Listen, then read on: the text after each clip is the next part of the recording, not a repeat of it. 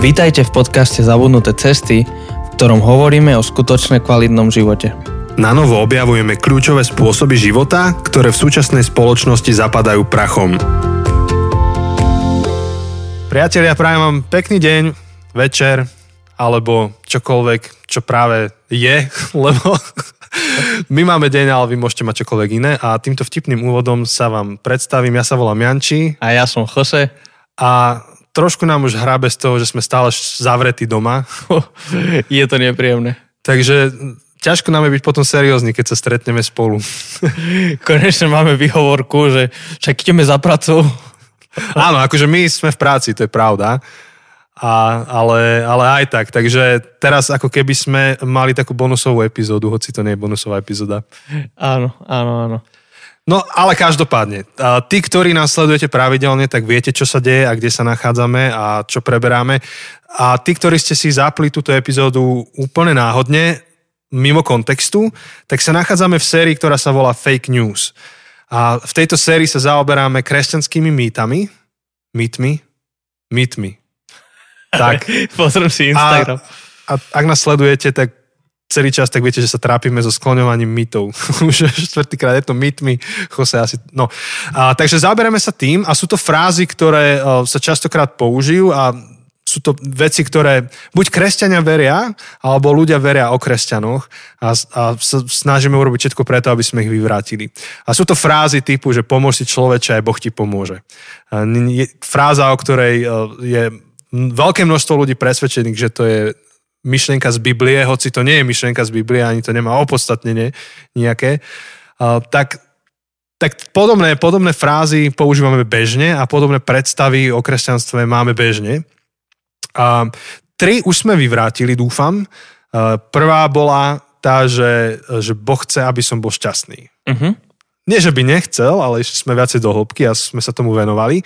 Druhá bola, Jose, pripomeni prosím ťa, že kresťania si nemôžu užívať. Áno. Alebo tešiť. Presne tak. Čas, často sa mi stáva, že ja neviem, teším sa z dobrého jedla a niekto povie, ale to také neduchovné, hej, že jak sa môžeš, tak teším sa. No. A tak sme vysvetlovali, že prečo sa môžeme tešiť. A minule sme rozprávali o tom, že um, povedať alebo urobiť akože zásadné rozhodnutie v živote iba na základe vnútorného pokoja nie je dostatočné. A pričom často počujeme práve aj z úst kresťanov, že má v tom pokoj, takže to musí byť správne rozhodnutie. A, a dnes sa budeme venovať ďalšej otázke. Otázke, ktorú ste nám navrhli vy. Keďže tých, tých tém, akože tých mýtov, ktoré môžeme vyvrácať, je neskutočne veľa. A dokonca sme boli v pokušení mať, aspoň ja osobne som bol v pokušení mať 10 epizód. A, tak a, nám veľmi pomohlo, keď ste sa ozvali a povedali ste, že toto a toto by vás zaujímalo. Takže, Jose, um, čo je tá terajšia téma? Tak je to otázka, ktorú možno uh, veľa ľudí môžu mať, alebo taký, taký pocit, taký mytus, no, uh, že ja som príliš zlý uh, na to, aby som mal čokoľvek spoločné s tým vašim Bohom, tak tí, ktorí si svetí, uh, modli sa za mňa, prihovaraj sa za mňa, ale ja, pre mňa je už príliš neskoro. Mm-hmm. To je skvelý mýtus. A je to jedna z podôb, ako ten mýtus zaznieva. Niekedy mne ľudia povedia, keď ich pozvú, že však prídi nás navštíviť, lebo sa zaujímaš, si zvedavý, zvedavá, jak to tam vyzerá, však prídi. A na, na to mi povie, že no, no, no ja keby som prišiel, tak vám to tam zhorí. Áno, Hej. áno, áno, to je také klasické. Udre blesk do, do toho miesta, všetko zhorí na popol, lebo taký som ja nehodný toho, aby som tam mohol vstúpiť. Áno, už nemám šancu. Už nemám šancu, uh, lebo som príliš zlý príliš som zlyhal, príliš som zhrešil, príliš som ignoroval Boha, akokoľvek to, akokoľvek to nazveme. A je to dokonca mýtus, ktorý možno, že nie v tejto podobe, ale v iných podobách veria aj ľudia, ktorí do kostolov chodia, ktorí by sa považovali za veriacich, veria to o sebe, že nie sú dostatočne dobrí na to, aby. A je to jedna z tém, ktoré sa najčastejšie venujem. Akože v tých, v tých rozhovoroch aj pastoračných, kde, kde ľudia majú toto presvedčenie, že Boh je taký svetý, taký prísny, oni sú takí nehodní, čo akože z časti je pravda, je, ale že výsledkom teda toho je to, že nie, nie sú hodní toho, aby čo len preložili slámku cez slámku v kostole a akože sú, sú nehodní všetkého. A teraz, ak toto počúvaš, a iba tak si, si sem zablúdil a ťa zaujímajú akože rozhovory kazateľov, tak, tak môžeš teraz rozmýšľať nad tým, že ako sa toto teba týka. A môžeš nad tým rozmýšľať preto, lebo žijeme v dobe, um, kedy sa necítime vinní. Akože to charakterizuje našu dobu. To nie, nie je z mojej hlavy, možno, že je to moje pozorovanie, ale uh, prišli s tým sociológovia a iní ľudia, ktorí, ktorí skúmajú akože tú teplotu, náladu, atmosféru spoločnosti, postoje, tak sme v kultúre, kedy sa prakticky necítime vinní v ničom. Naše svedomie je veľmi otužilé, tomu sme sa venovali minulý týždeň. A to, to čo kedysi ľudí hnalo do kostolov, že pociťujú vínu a chcú sa zmieriť s Bohom, to je dnes veľmi zriedkavé. My sme si istí sami sebou, my si vieme zracionalizovať všetko, zrelativizovať všetko, tvoríme si svoj vlastný vesmír a a, a v tomto žijeme preto možno, možno, že to počúvaš a hovoríš si, že ako sa toto už len teba môže týkať, ty proste sa necítiš nejak zle, akože si v pohode, tak uh, choď akože k minulej epizóde, to ti chcem poradiť. Ale zároveň akože je to tu téma, ako bytostná, jedna z bytostných otázok človeka, ktorý pripustí možnosť, že existuje na, na svete stvoriteľ, alebo na svete, akože nad nami náš stvoriteľ, tak jedna z tých bytostných otázok je, že ako sa s ním môžem zjednotiť, ako, sa s ním, ako ho môžem spoznať, ako, ako môžem uh, s ním nadviazať vzťah. Akože opäť rôzne frázy sa k tomu používajú. A, a z tohto hľadiska to môže byť pre teba zaujímavé počúvať, aj ak nie si veriaci, uh, lebo je to téma hľadania cesty k stvoriteľovi. Ne, ne, jedna z mojich prvých spomienok na Joseho, a už vie, čo idem povedať. ja viem, čo ideš povedať. A môžeš ma opraviť, lebo ja mám niekedy kognitívne skreslenie pri týchto spomienkach, ale uh, Uh, jedna z prvých spomienok na Joseho, keď, keď sa presťahoval na Slovensko ako dobrovoľník 8 rokov dozadu, bolo to, ako sme šli do kina na Prometea. Áno. Áno. Uh, nechcem vám spojovať celý film, ale akože tá zápletka Prometea je tá, ako pozemšťania alebo ľudia zo Zeme uh, sa dostanú na takú nejakú mimozemskú, či už loď alebo planetu, už si to nepamätám presne, a, a idú hľadať tú rasu mimozemšťanov, ktorá vytvorila ľudí. Áno, našli akože na Zemi rôzne ako keby odkazy. Ja som ináč odtedy nevidel ten film. Hej, tak... a, ani ja. Sorry. Ho. A idú, idú teda, pretože našli nejaké odkazy, čo zrejme odkazujú na to, že vlastne niekto nás stvoril, tak o, idú hľadať akože tých mimozemšťanov. Áno, a akože mne sa veľmi páči tá zápletka, lebo práve preto som kresťan, lebo akože vidím niektoré tie smerovače k tomu, že niekto nás stvoril, hej, ale dobre, bolo to osadené do toho, že teda mimozemšťania nás stvorili v tom filme a, a bola to ľudská výprava za hľadaním ich stvoriteľov. Nekončí to pekne, viac ne, nejdem k tomu povedať. A dokonca ani ten film nie je nejaký dobrý. Ani nie je dobrý, no a teraz ta, celá tá pointa je, že my sme sa vrátili z toho kina a rozprávame sa, že jak sa vám páči a tak. A takže ne, že dobre. No všetci ste to zhejtovali. Hey, že popcorn bol dobrý. Že je úplne hrozný film. A do toho Jose to by úplne mohlo byť memečko. Akože, tak, ako sa on tváril, ako si sa tak pričupol, dal ruky od seba, tak ich dal ako keby išlo niečo zdvihnúť zo zeme, tak s nimi začal triať a hovoril ešte vtedy v angličtine. Ale v takej zlomenej angličtine, takej zlej angličtine. Áno, že, ešte nehovoril slovensky vtedy but they were looking for the creator. že oni hľadali svojho stvoriteľa. To je úžasná zápletka filmu. Akože, to Jose nadšený, že o, to bol geniálny film. Áno, ja som riešil skôr film kvôli príbehu, alebo teda kvôli tej myšlenke, tak to som hodnotil. A keď všetci to zhejtovali, ja som bol, že veď ale... Ja, lebo ja som to tak vnímal, že ja som šel, ja, ja sa veľmi pozerám na pop kultúru očami toho, že ako viem využiť popkultúru okolo mňa, aby som začal rozhovory.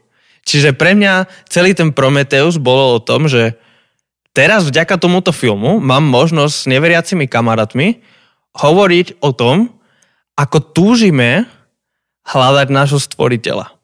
Um, Takže pre mňa to bolo úžasný film, lebo mi, mi, mi dával výhovorku otvárať tieto duchovné kresťanské otázky. No a... No, vidíš, tak to používame teraz. To som ani nevedel, že ty si to mal takýto icebreaker.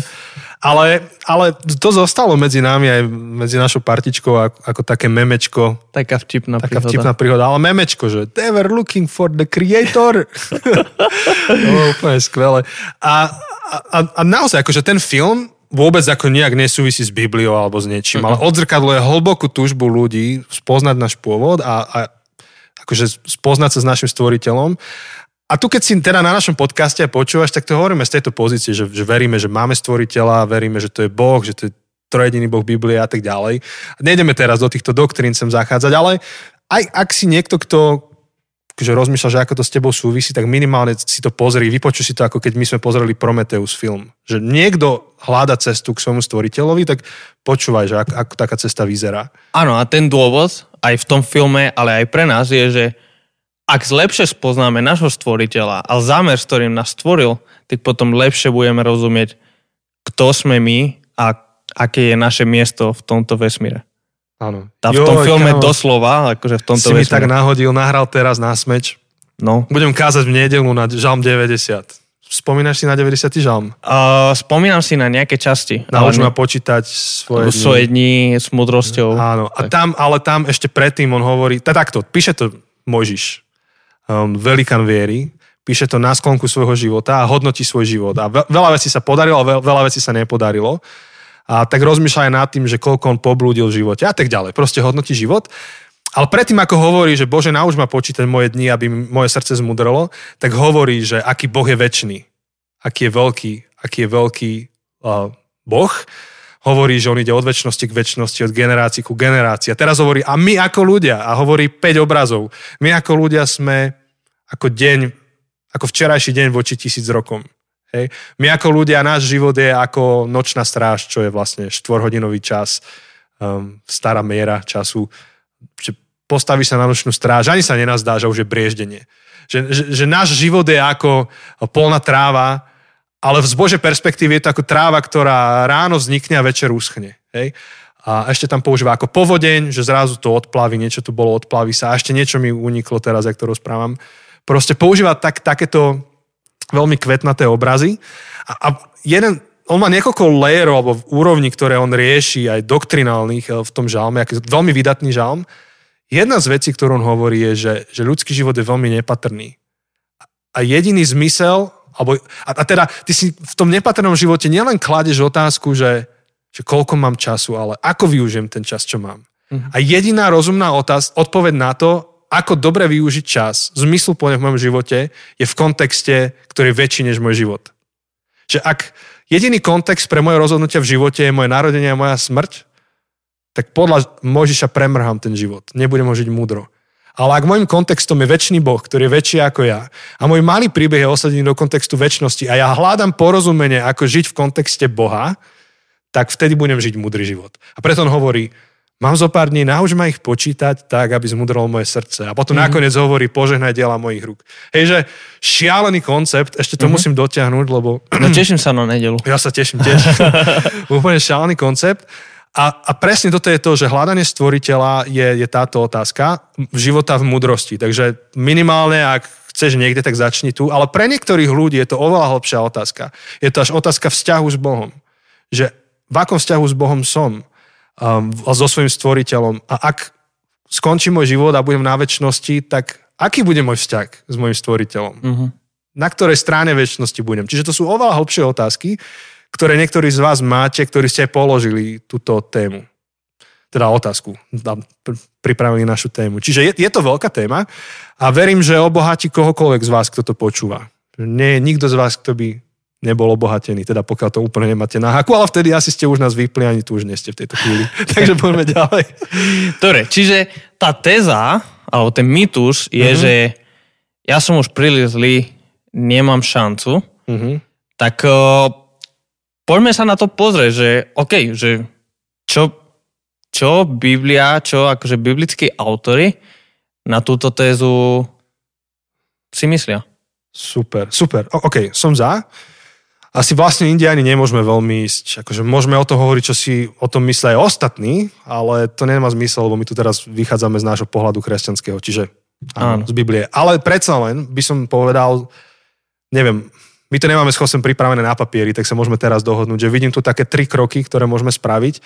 Prvé je pozrieť sa predsa len trošku na ten väčší obraz, že aké sú rôzne názory na to, na toto, že ja som zlý a Boh je dobrý a čo s tým.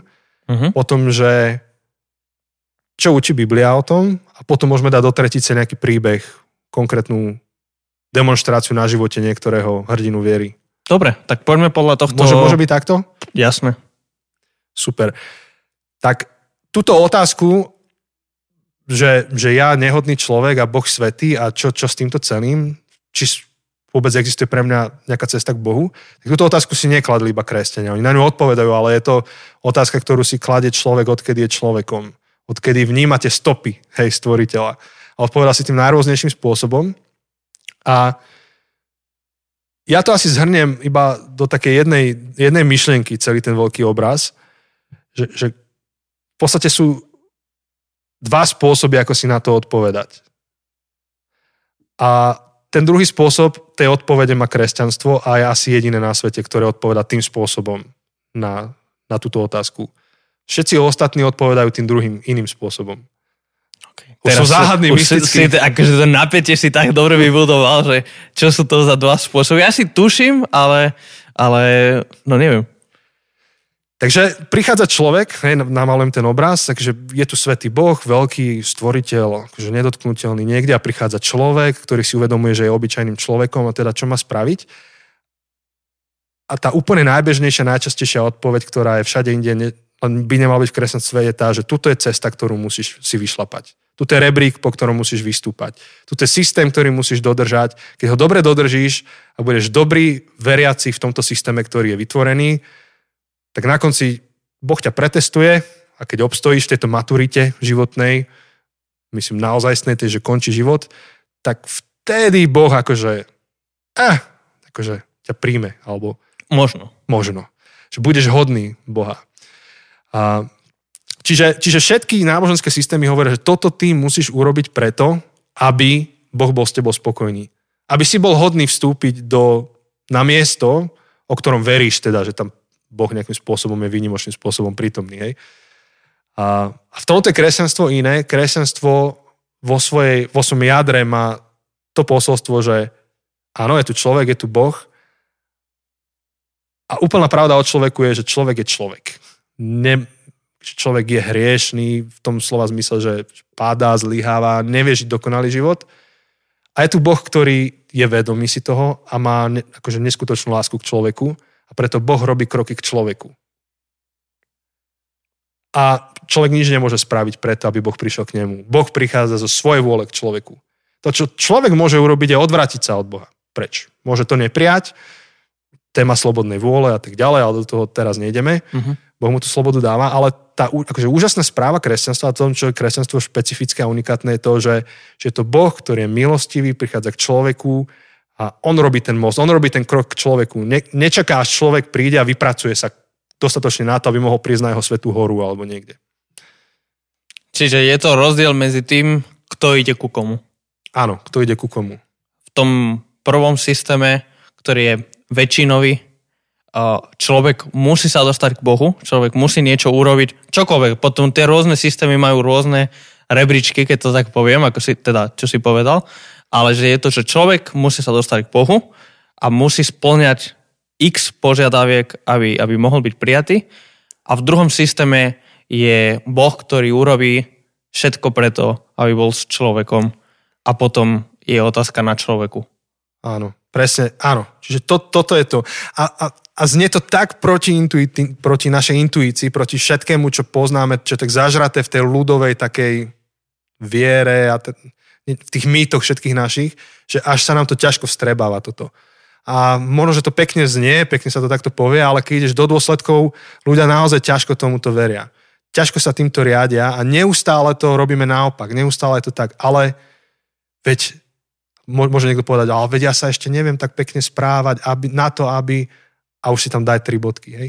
Takže uh, to, toto, je, toto je základný ako message. Um, že, že Boh prichádza k človeku. Preto keď, keď niekto povie, že ale ja keby som vošiel do kostola, tak to tam zhorí, tak to je úplne nepochopenie, nepochopenie toho, že ako to funguje.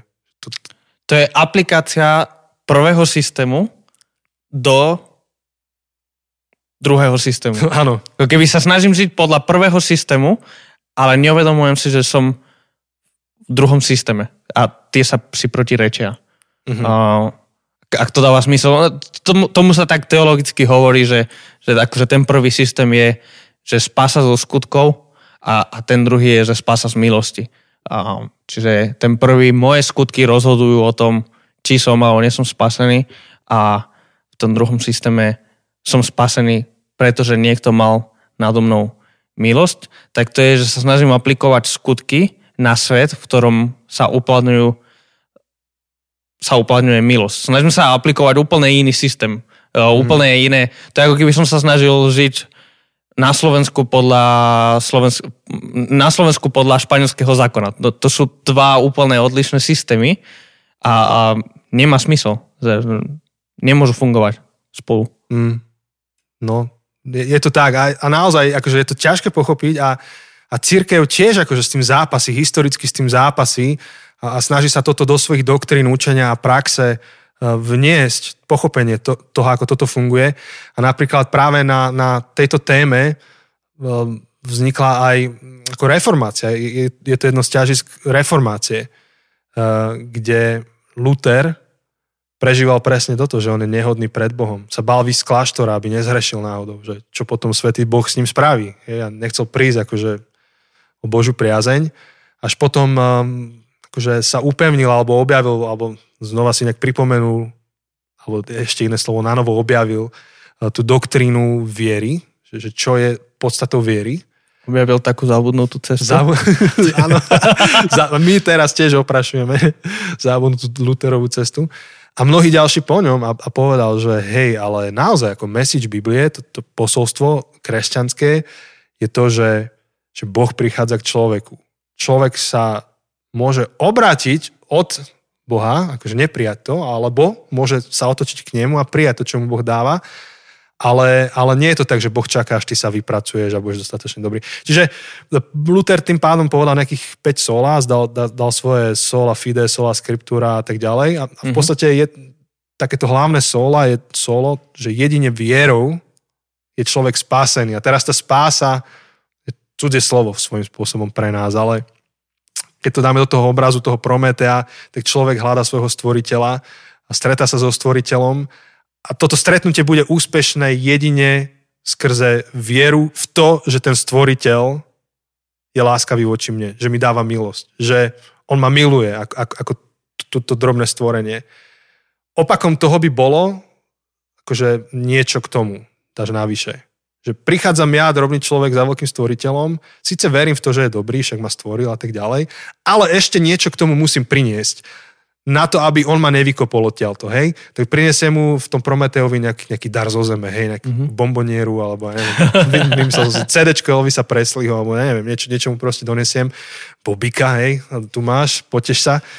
A, a, a my, to, my to neustále akože vtesnávame um, do našeho života viery a spoznáš to podľa toho, že, že, že ešte aj ľudia, ktorí sa odkazujú na, na reformáciu, povedia, že ja viem, že Boh mi akože odpúšťa, viem, že Boh ma miluje, Boh je láska, ale ja ešte a, du, du, du, du, du, a dáš tam tri bodky. Ja ešte zlyhávam, alebo ja ešte som sa nevysporiadal s niečím, alebo ja málo času venujem neviem čomu. Hej? Že, že niečo tam dá, že čo ja viem o sebe, že sám by som sa za to odsúdil a keďže ja som sám není so sebou spokojný, tak ani Boh nemôže byť so mnou spokojný. Mm-hmm.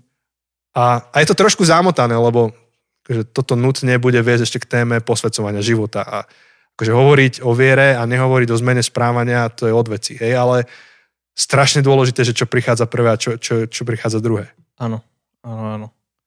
Čiže to, čo my veríme, je, že najprv sme spasení, zachránení, ospravedlnení, máme na to rôzne slova, ktoré vyjadrujú túto jednu skutočnosť, to, že Boh nás príjme. A potom na základe toho, že nás Boh príjme, na základe toho, že, že nás Boh bezpodmienečne akceptoval, my, my začíname ten proces meniť tie veci, ktoré nie sú v súlade s tou Božou pravdou, mm-hmm. o ktorej sme hovorili aj v predošlej epizóde, hej, že, že aj naše svedomie, že Boh aj cez naše svedomie môže k nám hovoriť, alebo priamo akože cez, cez písmo proste nám jednoznačne niektoré veci hovorí a my na základe toho chceme a, a začíname ten proces toho posvedcovania, to, to, to, to, zmeniť rôzne veci v našom živote. Áno, čiže je veľmi dôležité, aké dáš poradie, že či to je to, čo majú všetky tie iné náboženstva, že budem sa pekne správať a teda získam Božú priazeň, alebo je toto kresťanské, že Boh mi prejavil svoju priazeň, Boh mi fandí, Boh ma miluje, akože akokoľvek to povieme, môžeme to povedať poeticky alebo veľmi pragmaticky. Uh-huh. A teda sa správam, začínam správať pekne v živote, mením svoje správanie. Prečo? Because I can. Akože, lebo môžem, lebo, lebo je to nový smer, nový, nový životný impuls. Keď Boh prichádza ku mne a vedie ma, tak prečo by som nemenil svoj životný smer? Áno, je to úplne iný typ motivácie. Vychádza z úplne inej motivácie. Áno, tá motivácia je strašne dôležitá. Čiže akože z diálky sa to môže zdať také zaciklené, hej? Um, lebo ako prídeš akože od, od tej viery v Božiu lásku ku skutkom a potom ťa to priviede späť od skutkov k Božej láske, že to je taký cyklus, ale naozaj dôležité, že kde začína celý ten cyklus. Um, hoci z ďalky už sa ti to môže stať, že, že to splýva. A neviem, či Bonhoeffer alebo kto toto prirovnával také chôdzi po kopci. Bol to Bonhoeffer? Um, neviem, nie som si istý. Povedal, že, že tieto skutky, ktoré ty robíš v živote, celá tá téma, že nie som dosť dobrý na to, aby som sa nazval kresťanom, uh-huh. um, je jedna strana kopca, druhá strana kopca je Božia milosť a ty ako človek máš ísť hore po, po chrbáte alebo po hrebení, tak po hrebení toho kopca. A keď spadneš na jednu stranu alebo na druhú, tak si vlastne spadol a ubližil si si. A spadnúť na stranu tých skutkov znamená, že vôbec nechápeš Božiu milosť a je to celé iba o skutkoch a presne si ako všetky ostatné náboženstva, že vyma, vy, vypracuj sam seba, aby ťa Boh uznal. A druh, druhá, druhý extrém je, že spadneš do tzv. lacnej milosti. O, Boh ma miluje, tak si môžem robiť, čo chcem. Mm-hmm. Však ma miluje, však nechce, aby som sa trápil. A to sme ale vyvracali v prvej epizóde, že Áno. keďže ťa Boh miluje a nechce, aby si sa trápil, tak ťa v živote nejak vedie k zmene. No a že, že ten zdravý balans je na hrebení toho kopca, kde mm-hmm. vyvažuješ obidve tieto veci. Mm-hmm. Ale no, čiže vyvažovanie ale podľa mňa začína tým, že začneš od správneho konca. Áno. Čiže to je ten, ten väčší obraz, ten prvý základ, že, že kresťanstvo je v tomto úplne odlišné, je úplne iné než akýkoľvek iný náboženský, filozofický smer, ktorý poznáme. A, a preto akože celá táto, celý tento mýtus vychádza zo, zo systému, kde ty sa musíš vymáhať k Bohu. Áno. Ale, ale my vychádzame z úplne iného predpokladu, kde, kde táto otázka je v niečom bezpredmetná. Lebo keď si zlý, tak to je základný predpoklad k tomu, aby si bol zachránený, aby si dostal pomoc, aby, aby Boh k tebe prišiel. Práve preto, že si zlý. Áno. No, hej, vieš, že keď to otočíš, tak opäť, akože povedať, že som horší ako ty, to je veľmi subjektívne. Hej, my sa tak hodnotíme, že, že ja nepôjdem do kostola, lebo tam do mňa udre blesk. Lebo som horší ako ty. No a vraví kto? Vieš, kto definuje, že kto je horší? No ja. No ja. Ja no, som sa rozhodol. Presne, ja som sa rozhodol, že som horší, lebo mám zo seba zlý pocit, alebo mám pocit, že vy by ste ma upálili v kostole. Hej? Lebo mám pocit, že vy žijete podľa seba lepšie. Z môjho pocitu. Alebo, alebo z pocitu niekoho, kto to do mňa vštiepil, keď som bol malý. A, a toto je tiež, tiež problém, že potom sa, sa veľmi uvažuje akože v tých, v tých hierarchiách, kastách, že kto je lepší, kto je horší. A, a opäť akože ten message, alebo to posolstvo kresťanské je, že všetci ste proste hriešní ľudia. Akože ne, nebagatelizuje sa to zás, že, že neexistovalo by že, neexist, že ne, neexistuje objektívny spôsob, ako povedať, že ale toto je naozaj zlé správanie, to zase nie. Ale akože z toho ultimátneho pohľadu všetci sme hriešní. A to prídeme za chvíľku k Pavlovi a budeme hovoriť o jeho živote, ale hm. Pavol, Pavol píše kresťanom do Ríma, ktorí sa hádali medzi sebou lebo čas z nich boli etnickí židia, čas z nich boli etnickí grekorímania a mali úplne iné zvyky, úplne inak uvažovali nad svojim náboženským životom a, a proste sa tam hádali, hašterili, no celé zložité. A do toho prichádza Pavol a snaží sa im niečo povedať, ale celé, celé to začína, alebo v úvode, alebo v prvej časti toho listu, ktorý píše kresťanom do Ríma, je to, že všetci sme hriešní všetci postradajú slávu Božiu. A jedný aj druhý. Áno. A jedný aj druhý, tretí aj štvrtý. Že neexistuje jediný človek na svete, o ktorom môžeme povedať, že tento človek nehreší. Čím on potom vlastne si buduje uh, akože podklad k tomu, aby povedal to, čo, čím sme my dnes začali, že, že celá moja viera, celý dôvod, prečo ja vôbec vidím zmysel v tom, akože hľadať Boha, je to, že verím, že Boh hľada mňa. Mm-hmm. Že Boh prichádza za mnou. Lebo ja neviem sa dopracovať do stavu svetosti, nejakej dokonalosti, bezriešnosti. Áno. Rozmýšľam, že, že možno by sme mohli, teda neviem, či ešte máš niečo, ale, Nie, ale mne sa zdá, že, že už akože mne sa to pýta ísť akože už k tomu Pavlovi poďme, v kľude, pozrieť si akože jeho životopis. Poďme na, spraviť jeho životopis, tak v krátkosti. A, lebo myslím si, že jeho život je dokonalým dôkazom toho, ako tento mýtus, prečo tento mýtus je, je mýtus a nie je to pravda. Super. Hej, je, je, dobre, som za, poďme k Pavlovi. A, a možno, že aj ono je najlepšie tie, toto, o čom hovoríme, vysvetliť na konkrétnom živote, lebo evanelium, to, teda, to, čo hovoríme, že to sa volá evanelium, e, ešte skúsme pri tomto chvíľku zostať. Dobre. Evanelium znamená doslova dobrá správa. Áno. Lebo častokrát si myslíme, že evanelium je tá knižka v Biblii, lebo tým, tým začína slovo, že evanelium podľa Jána a tak ďalej. Evanelium nie je knižka v Biblii, evanelium je posolstvo kresťanstva, to hlavné. Áno. Znamená to dobrá správa. Evanelium sa používalo bežne aj mimo Biblie ten termín. Evangelium prinášali poslovia, ktorých vyslal král alebo nejaký veliteľ a prinášali dobrú správu o niečom, napríklad o víťazstve v bitke. Áno, alebo keď, keď Augustus uh, sa stal cisárom, tak poslal do, celého, do celej rímskej ríše poslal správu, evangelion, evangelium, o tom, že prišiel mier a pokoj do rímskej ríše, lebo predtým bojovali o tom, kto bude viesť t- túto ríšu a, a tak Augustus, on tvrdí o sebe a, a preto je akože tak revolučné to, čo Ježiš tvrdí. Ježiš tvrdí, že on priniesie dobrú správu, on priniesie evanelium, lenže pred ním a po ňom boli iní ľudia, ktorí tiež priniesli svoje evanelium, priniesli svoju dobrú správu a tie správy boli proti sebe. Tá správa uh-huh. bola o tom, že kto je král.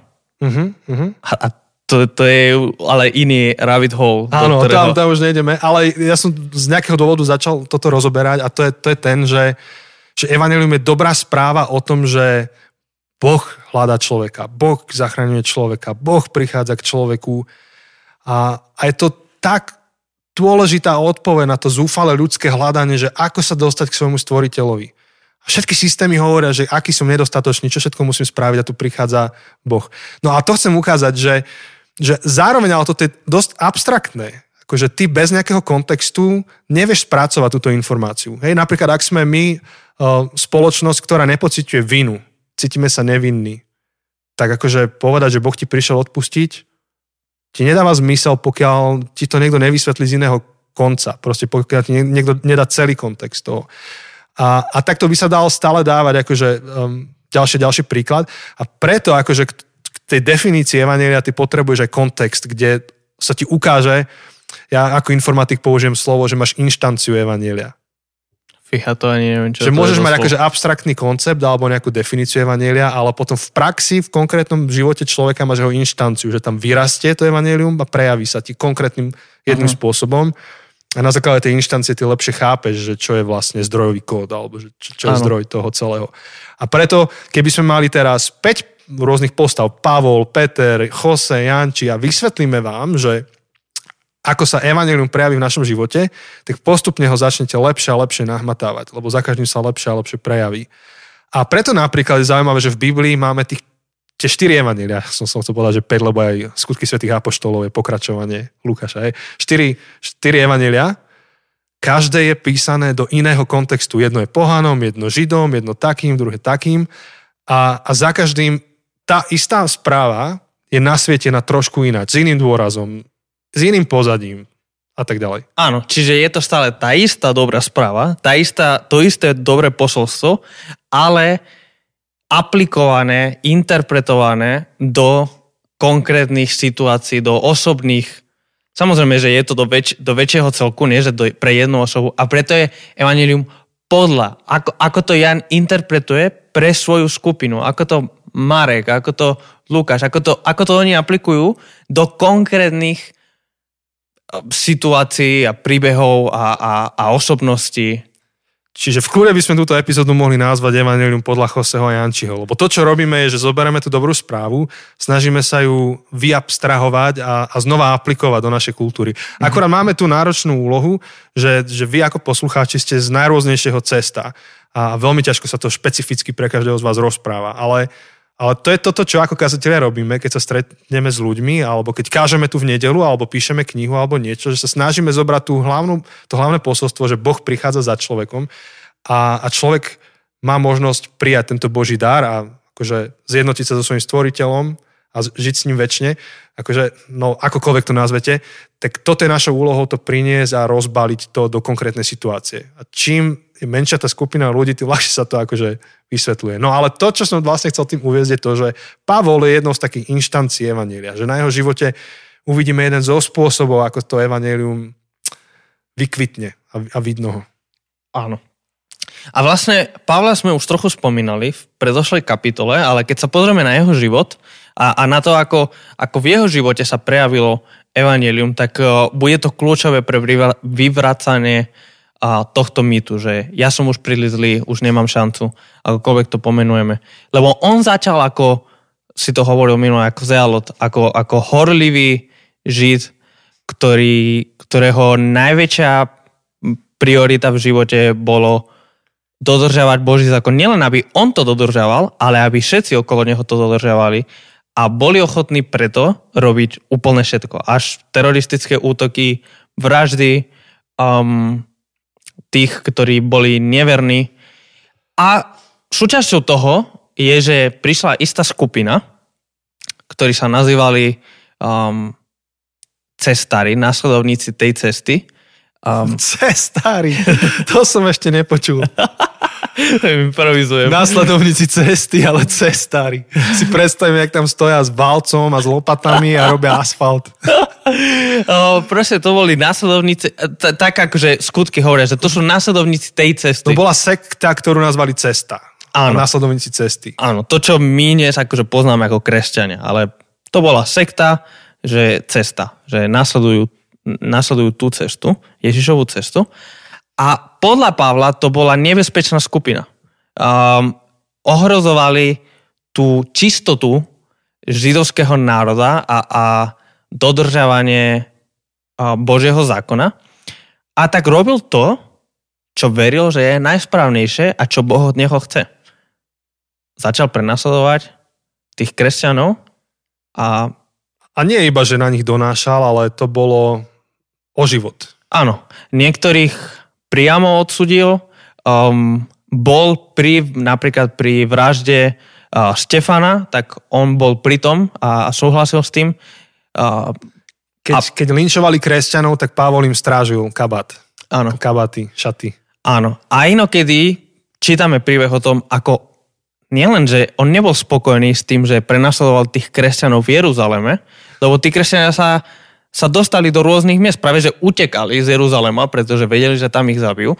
A on si povedal, že idem ich hľadať, kdekoľvek sú, aby som ich priniesol do Jeruzalema, aby som ich priniesol pred spravodlivosť, aby sme ich zabili. On bol v podstate Terminátor. to je ešte lepšie ako moje porovnanie s cestármi. Kresťania sú cestári a Pavol je Terminátor. Áno, áno, áno. Áno, terminovať, akože ukončiť toto áno, hnutie. Áno, to pre neho bolo najväčšia priorita a veril, že to robí pre Boha. A uprostred jednej tej cesty šiel do Damasku, myslím, si dobre pamätám, mm-hmm. um, aby hľadal tých kresťanov tam a aby um, viac menej ich dal do väzenia a, a časom ako by mohli odsúdiť na, smr- na smrť. Tam sa stretol s Ježišom. A tomu zmenilo život. Nemusíme ísť úplne do hĺbky, čo všetko sa tam stalo, čo Ježiš mu hovoril, ako to... Ale, ale bolo to strednutie, ktoré zmenilo jeho život a otočilo smerovanie jeho života o 180 stupňov a zrazu ten, čo prenasledoval kresťanov a ten, čo vraždil kresťanov, zrazu on hovoril všade o Ježišovi a on akože rozšíril tú cestu. Um, všade hovoril o tej ceste, o Ježišovej ceste a, a všade hovoril proste to evanelium, tú dobrú správu. Rôznym spôsobom ju aplikoval do rôznych situácií A on ako prvý priniesol túto dobrú správu do Európy, a keď, keď šiel do Filip, a do mesta Filipy a to zmenilo jeho život. Lenže je kľúčové, ako on sa na to pozera. Keď on sám vyhodnocuje svoj život, tak je kľúčové, ako sa na to pozera. Lebo on o sebe, to sme už minule hovorili, on o sebe hovorí ako o najväčšom z hriešnikov, ako o najhoršom z hriešnikov. Čiže, ak to mám tak povedať, on je ten, na ktorého mal patnúť ten blesk. No. ten pomyselný blesk, o ktorom, o ktorom títo ľudia hovoria. On je ten, kvôli ktorému mali zhorieť tie, tie synagógy, lebo naozaj, naozaj najhorší človek, ten, ktorý už nemal šancu, tak to je Pavol. Ak je niekto, tak to je Pavol. A dokonca, akože tam je zaujímavé to, že on nebol zákerný v zmysle, že aj idem robiť na schvál zle. On robil to naháňanie kresťanov a vraždenie a proste terminátorovanie, tak to robil v tom najlepšom vedomí svedomí. To robil to ako službu Bohu, to si spomenul. A preto pre neho zrazu objaviť, že vlastne on sa fatálne milí a, a robí presný opak toho, čo je Božia vôľa, tak to bolo šokujúce pre ňo. Pre neho to bol šokujúci objav, že naozaj, keby, keby teraz malo, mala na neho doláhnuť Božia spravodlivosť, tak ho trafi ten blesk. A on vo svetle tohto žije naďalej. Akože on to ne, nebagatelizuje. Áno. Že á, však som človek. Akože on to bere vážne, že urobil prešlap. Áno. A veľmi sa mi páči, ako on, keď píše práve tým kresťanom, ktorí sú v Ríme, tak je jeden text, ktorý je podľa mňa kľúčový. A, a, a prečítam to, je to v 5. kapitole a od 6. verša. Píše Pavol, že veď Kristus v určenom čase keď sme boli ešte bezmocní, zomrel za bezbožných. Sotva kto, to ty zomre za spravodlivého, aj keď za dobrého sa azda niekto odhodla zomrieť. No Boh dokazuje svoju lásku k nám tým, že Kristus zomrel za nás, keď sme boli ešte hriešní, tým skôr teraz, keď sme boli ospravedlnení jeho krvou, budeme skrze neho zachránení pred hnevom. To je šupa. Čiže Čiže postupne, keď sa na to pozeráme, tak Kristus zomre za bezbožných, zomre za nepriateľov, zomre za hriešných, nie preto, že sú, do, že sú dostatočne dobrí, ale práve preto, že sú hriešní a potrebujú pomoc. Práve preto, že sú tí, na ktorých by mal padnúť ten, ten pomyselný blesk. A keď Pavol toto hovorí, pre neho to nie je len nejaká doktrina, pre neho to nie je len nejaká myšlenka. On má, som si som presvedčený, že on má seba na mysli. On je ten bezbožný. Akže, keď píše, že zomrel za bezbožných, zomrel za bezmocných. Jasno, je tam, je tam medzi nimi. Dok- on, on, on sa považuje za ten najhorší z nich. Dokonca keď príde do 7. kapitoly, tak tam je jeho taká verejná spoveď, akože pred nami. Áno. Kde, kde Pavel hovorí, že veď ja som akože v biednom hriešnom tele, že viem, čo chcem robiť a nedarí sa mi to. Inými slovami, nielen, že Boží štandard ja nesplním, ja štandard vlastného svedomia nedokážem splniť, že ja zápasím, ja som človek a zápasím sám so sebou.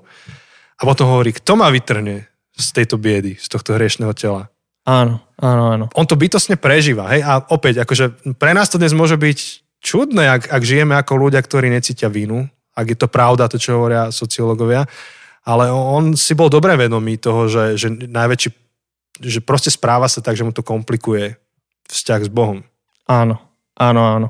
A potom v tom pokračuje a hovorí, že Boh nás tak miluje. Boh sa rozhodol ukázať, dokázať svoju lásku, presne akože to, čo sme hovorili, tie dva spôsoby. Nie tým, že nám dal rebríček, po ktorom sa dostať k nemu, ale že on zomrel za nás, že Kristus zomrel za nás, keď sme boli hriešni. Proste on nečaká, až my budeme mať svoj život v poriadku, ale on začína celý ten proces. A potom ten, ten posledný ver, že keďže toto spravil, keďže Boh toto všetko spravil, keďže Boh nečakal, až si dáte svoj život do poriadku, ale, ale Boh zomrel za vás, keď ste boli ešte hriešní a keď ste boli ešte jeho nepriatelia, tak o to viac budeme teraz zachránení pred hnevom. O to viac nepošle ten blesk. O to viac, ak si ten zlý človek, e, ktorý akože nemá už šancu a na ktorého by mal padnúť ten blesk, o to viac na teba nepadne ten blesk, o to viac pre teba platí, tie prvé verše, že Boh za teba dal všetko práve preto, že si bol taký zlý. Práve preto, že si bol taký hrozný. Práve preto, že si bol jeho nepriateľ. A práve preto, že si bol bezmocný a hriežný a zlý. Práve preto za teba zomrel. A práve preto nepošle na teba blesk. Práve preto nepošle na teba oheň z neba alebo čokoľvek. Toto, toto píše človek, toto píše Pavol, pre ktorého táto vec je veľmi osobná. Pre ktorého sa to osobne dotýka, pretože on je prvý, na ktorého by mal padnúť blesk. A, a tento Pavol, Pavlov, toto Pavlové presvedčenie vlastne um, presakuje do celého teológie, do, do, do celého toho, čo on verí o Bohu. A ešte aj v Rímanom, dokonca v tom úvode, tam, tam on, on rieši zaujímavú vec. Hovorí, že ja sa nebudem píšiť v tom, aký ja som dokonalý človek, lebo to nie je na píchu. Že aj keď sú pekné momenty v mojom živote a sú veci, ktoré sú na oslavu, ale oslavuj Boha za to, ako sa správam. Ale mojou pýchou je Boh, Ježiš, konkrétne Ježiš. A vlastne Ježiš je ten, kto prichádza za nami. Hej, vyslaný Bohom za nami. A to, to, je, to je pýchou um, Pavlovou. Inými slovami je to jeho istotou, akože náboženskou, duchovnou, akokoľvek to teraz môžeme nazvať. Je, to je jeho istotou. Jeho istotou nie je to, že sa pekne správa. Jeho istotou, to na čom stavia, to, čo dáva do výstavnej skrine, k čomu pozýva ľudí okolo seba, je Kristus a nie je jeho dokonal, a nie je Pavlova dokonalosť.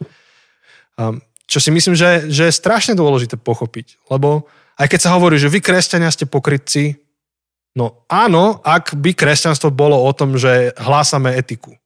Ak hlásame etiku, ak kresťanstvo je iba inštitúcia, ktorá sa stará o to, aby sa Slováci pekne správali, tak sme banda pokrytcov, lebo nežijeme ano. dokonale životy. Áno. Zďaleka ne, nežijeme životy tak, ako sú vykreslené, že by mali byť. Ale ak je kresťanstvo dobrá správa o tom, že Boh prichádza k človeku, ktorý je nedokonalý a ja ako kresťan sa k tomuto hlásim, za týmto idem a toto mení môj život a môj život je na kompletku prispôsobený tejto skutočnosti, tak to už je niečo, čo dám do výstavnej skrine. Lebo súčasťou toho je to, čo hovorí Tim Keller, um, jeden taký filozof, kazateľ z Manhattanu, hovorí, že, že kresťanská zväzť hovorí, že sme oveľa skázanejší, že kedy, než by sme si kedykoľvek dokázali priznať, ale sme zároveň Bohom o mnoho viac milovaní, než by sme kedy dokázali uveriť. A to, to je môj message, ktorý, ktorý by, som komukoľvek priniesol. No a, a druhá vec, ktorú Pavol tam, tam rieši, ale tam nemusíme vlastne teraz zakotviť, tak on rieši aj to nápetie, že ako je to s tou milosťou a skutkami. A vlastne Rímania ho chytili za slovo a povedali, no dobre, tak ak Boh ma miluje, napriek tomu, čo ja robím, tak potom vlastne tým on sa ukazuje ako slávny, ako pekný, ako krásny, dobrý Boh. To znamená, že čím som ja horší, tak tým tá jeho láska je viditeľnejšia v mojom živote tak poďme hrešiť, aby sme urobili Bohu dobre. Poviem ti, poviem ti taký príbeh, um, lebo keď sme postupne, to ešte keď som bol tínedžer, hej, som bol na doraste a postupne sme študovali ten list rímsky a sme sa dostali k tomu, že čím viac hriechu, tým viac milosti. A, čiže to je, a to je koniec tej 5. kapitoly a tam to končí. Tak uh, akurát sme boli na jednej víkendovke a bol tam, akože boli sme tam skupina našich kamarátov, niektorých poznáš a, a bol tam Chošu, ktorý bol náš vedúci dorastu. A súčasťou tej víkendovky bolo, že bol taký bufet, kde bolo proste rôzne akože, veci, čo sme si mohli kúpiť. Tak sme akože prišli za tým Chošum, za tým vedúcim, že Chošu, počúvaj, že na základe tej dnešnej kazne bolo, že, že čím viac hriechu, tým viac milosti. On že, áno, a, a on sa už bál, lebo my sme akože boli taká skupina, kde... Áno, my sme, my sme robili zle. ste cestári. My sme robili zle. Tak sme mu povedali, že takže potom, to čo by sme mali robiť, je teraz ukradnúť veci z bufetu, miesto toho, aby sme ich kúpili. Že ukradnúť na slávu Božiu. Lebo krádnuť je hriech, ale ak ukradneme veci, tak o to väčšia bude milosť, keď nám Boh odpustí. Proste, že my sme to mali úplne premyslené, že to, čo máme robiť na základe dnešnej kazne, je kradnúť. Je, je kradnúť. A on, že no nemôžete a prečo sa dozviete zajtra, keď bude pokračovať. No a čo vám povedal zajtra? No tak akože na ďalší deň pokračoval, ten, lebo ten list rímským v tej 5. kapitole naozaj končí tým, že, že um, prečítam, že že keď sa však rozmohol hriech, tam sa ešte väčšmi rozmohla milosť, aby tak ako zavládol hriech v smrti, aj milosť vládla skrze spravodlivosť k väčšnému životu skrze Ježiša Krista, nášho pána. Čím viac hriechu, tým väčšia milosť. Ale, ale Pavol sám vie, že kam toto vedie. Takže preto akože hneď ako takto končí 5. kapitola, tak 6. kapitola začína, že čo teda povieme? Máme zotrvať v hriechu, aby sa rozmnožila milosť? To bolo presne to, čo sme chceli my. Áno. A, a on na to povie, že Nie. určite nie. Určite nie, tak. Ako by sme mohli my, ktorí sme zomreli hriechu, v ňom ešte žiť? Alebo neviete, že všetci, čo sme boli pokrstení v Krista Ježiša, boli sme pokrstení v jeho smrť. Krstom sme teda spolu s ním boli pochovaní smrti, e, smrti, aby sme tak, ako bol slavou Otca skriesený z mŕtvych Kristus, aj my kračali v novote života. On proste hovorí, že starý človek uvažuje tak, že ako viem zneužívať tú milosť, ako viem hrešiť čo najviac, aby bola čo najväčšia milosť. Ale to, čo sa stalo v Ježišovi, to, čo sa stalo, keď ste uverili, nie len, že ste akceptovali nejaký nový etický systém, ale ste úplne nové stvorenie. Ste odozdali, ste zomreli na ten, ako keby Jose zomrel a to, čo žije, je Kristus. Do, doslova inde Pavol hovorí, že, že už nežijem ja, Kristus vo mne žije. One time Pavol, next time Kristus. Presne tak. Presne tak. One time. To máš teologickú doktrínu one time, next time. One time, next time. Takže presne, presne. Akože už neexistuje Jose, už existuje nové stvorenie, ktorý je Kristus v Josem, alebo Jose v Kristovi. Ešte lepšie povedané. Takže už neexistuje priestor. Už sme zomreli hriechu, už sme mm. nové stvorenie. Preto akože nemôžeme fungovať podľa toho systému. To je úžasná akože téma a možno, že by sme aj tomuto ve- vedeli venovať nejakú sériu a nazvať to, že cestári, alebo Ježišova cesta, alebo tí, čo idú, no to je jedno. Vie- Vieme to nejak nazvať a, a toto rozvinúť, lebo presne tak, akože um, ak, ak zrazu prichádza evanelium o tom, že Boh prichádza k človeku, tak prečo by si sa neotočil čelom k tomu a prečo by si nezmenil proste smerovanie v živote. Ale, ale to, to je samostatná téma. Vlastne to, čo, to, čo je um, tým základnom prednešok, je to, že, že čo, čo je skôr. Je, či človek sa správa pekne a potom si ho Boh všimne, alebo Boh prichádza k človeku a človek potom na to reaguje vierou. Áno. A teda Pavol úplne otvorene hovorí o tom, že, že on bez toho, aby Ježiš prišiel k nemu, aby Boh prišiel k nemu, by bol strátený. Strátený vo svojich hriechoch, o ktorých ani nevedel, ani si ich neuvedomoval. A potom ich videl. A, a napríklad Pavol sa k tomu vráca aj v liste Filipským. Ja, ak môžem vyťahnuť tri listy, sú to Rímanom, Efeským a Filipským. Mám pocit, že to je úplne, že top trojka. Ale môžete mať inú preferenciu. Niekto má radšej Galackým a hovorí... Ja Koloským, ja to je úplne top. Ale aj Filipským. Lebo je to krátke, hej? Filipským, Koloským a... Ale Korinským, no, už som tak štvorku mám. to, to sa nedá. To sa nedá. To sa nedá robiť. To také šupy. Minikanon. Akože kokos, teraz trošku odbočím. Uh, máme takú skupinu chalanov, nazvali sme to Bootcamp a rok sa venujeme akože nejakým takým takým fajným témam, hej? A jedna z tých tém, ktorým sa venujeme, že ako sa robí exegeza a hermeneutika. To znamená, že porozumenie textu v originálnom kontexte a potom aplikácia pre nás do dneška. A taká šupa, akože sa zaoberáme tým, že, že ako ty musíš čítať biblické listy vo svetle toho, aká bola otázka, na ktorú odpovedajú. Lebo keď to zoberieš len tak out of context, že one time, next time, proste tak hoci čo to znamená. Ale keď ty dobre porozumieš, že aká bola otázka a prečo je tu táto odpoveď, tak máš nenormálny zážitok z toho, že čo sa tam vlastne píše. A tak preto, ako to Korinským sme teraz preberali, Áno. tak som úplne vo vytržení, že, že to dáva zmysel proste. Samo o sebe nech, nechápeš, čo s tým máš robiť, ale takto to dáva zmysel. Áno, ale teda Filipským, tak on vo Filipským hovorí, on je v podstate klasika, to, to vždy hovorím, je v base, píše z basy, ale náro, zároveň plný nádeje, hovorí, že on v Kristovi môže čokoľvek žiť, bohatý, chudobný, akože môže sa mu diať, čo chce. Najradšej by bol s Bohom, netreba mu tento život, akože on už je úplne akože v extáze, ale hovorí, ale má tu poslanie na tejto zemi. No. A, a v tretej kapitole on tam začne rozoberať to, že um, o, o týchto skutkároch hovorí, Že ľudia, ktorí prinášajú a dáva, uvalujú skutky na ľudia, hovoria, že najprv skutky, medzi čo patrí obriezka, čo iné to je ako skutok. Že urob toto a potom si zaslúžiš byť Bohom. Mm-hmm. Tak on hovorí, že, že mali by vám ufiknúť proste a hodiť to psom. Že tak, taký bol akože už agresívny v tom liste, že, že chodte do keľu s tým, hej, doslova. By sa to dalo zhrnúť nadpis, že chodte s tým do keľu. A potom hovorí, že on beží dopredu. Že on beží z Božej milosti dopredu, nie ako ten, kto je dokonalý, ale beží za dokonalosťou a zabúda na to, čo je za ním. Zanecháva to za sebou a beží dopredu. A on uchopuje to, že som hriešný, žijem z Božej milosti, hriech nechávam za sebou, bežím dopredu. A hovorí, a napodobňujte mňa, a napodobňujte tých, čo napodobňujú mňa. Toto to robte. Áno.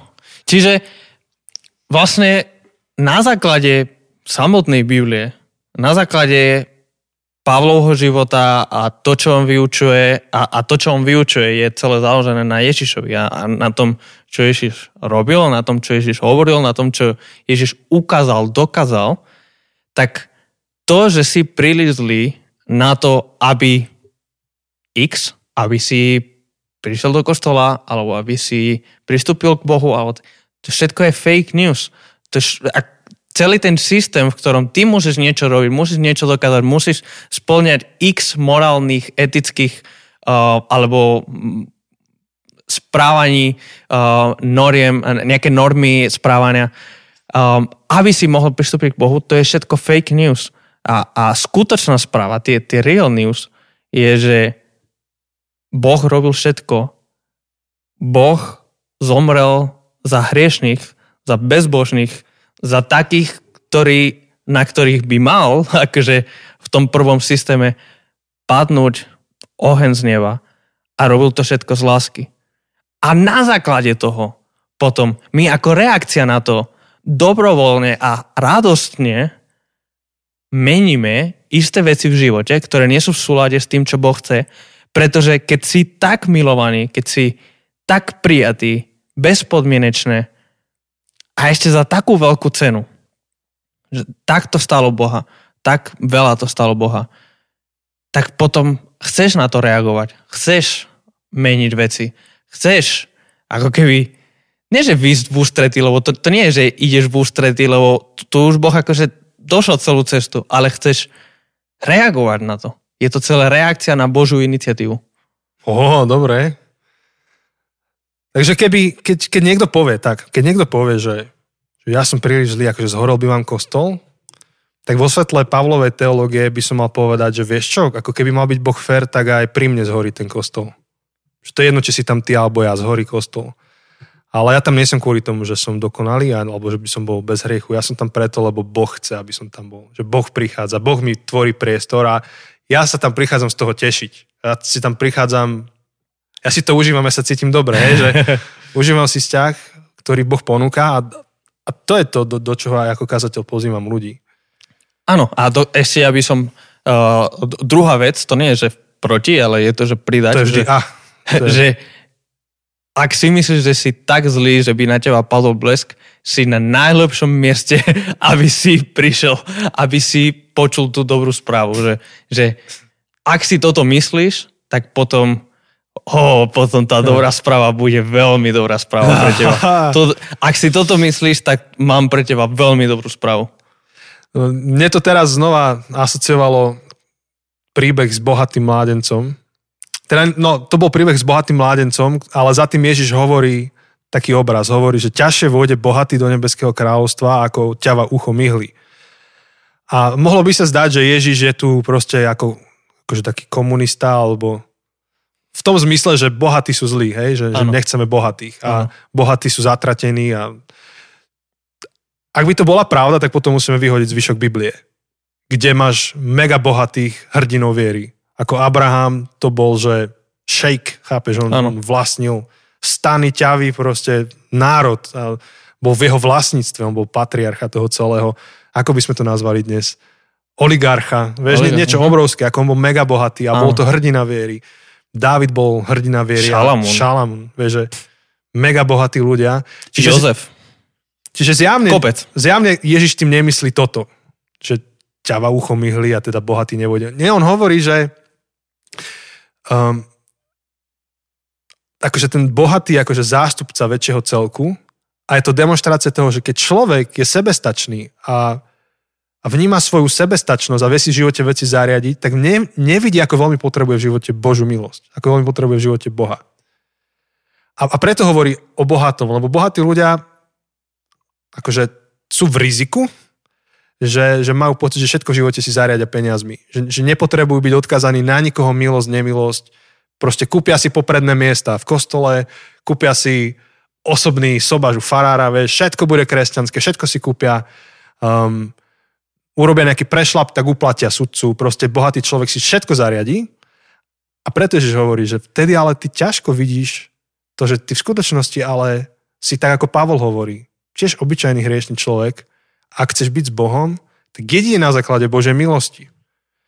A a preto iba to podporuje tú myšlenku, čo si ty povedal, že keď niekto prichádza a rovno si je vedomý toho, že ty kokos, ale akože ja som v kibli, tak to je najlepší začiatok toho, aby si vôbec pochopil, že ako to Boh myslí s človekom, aká je pravda o človeku a o Bohu.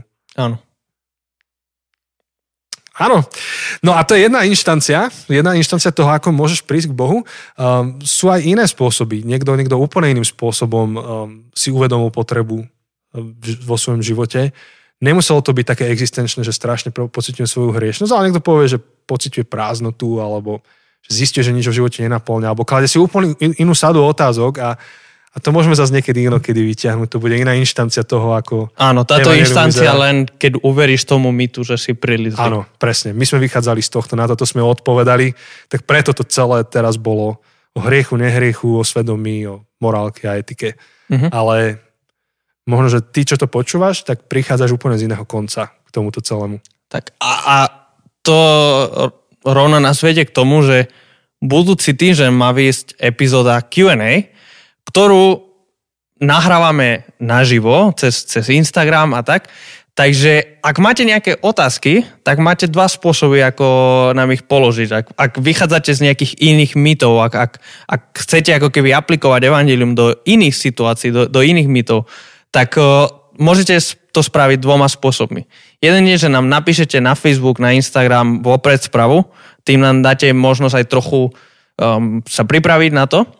A druhý spôsob je, že sa pripojíte na, na rovno na live nahrávanie na, na ten Instagram a rovno nám môžete naživo položiť otázky.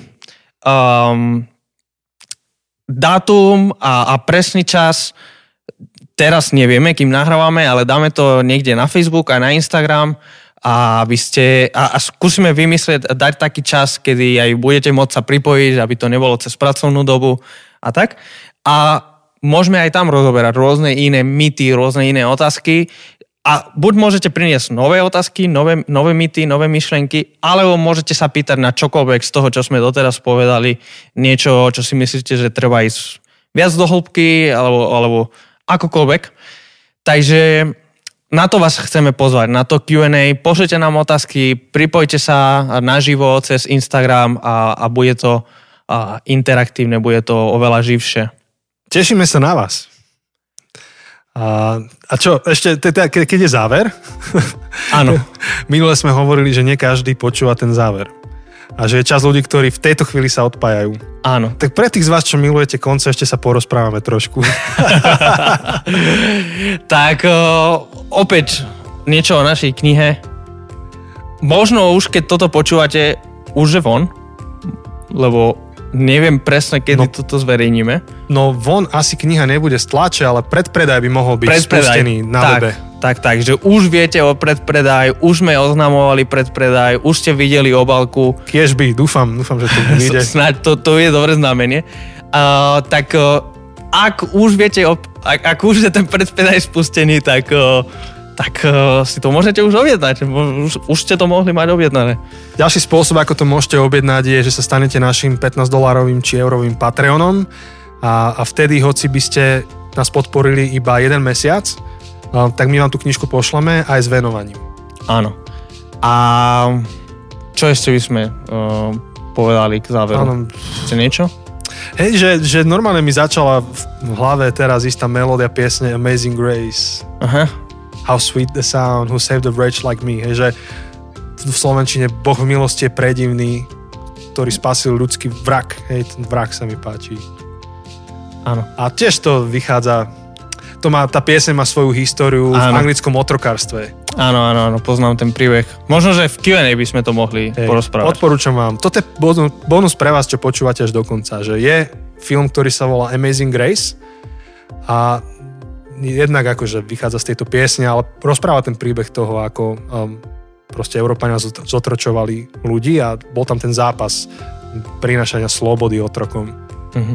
A do toho, do toho ide tento kontext piesne, že kto som ja, hej, že kto som ja. Áno, áno, áno.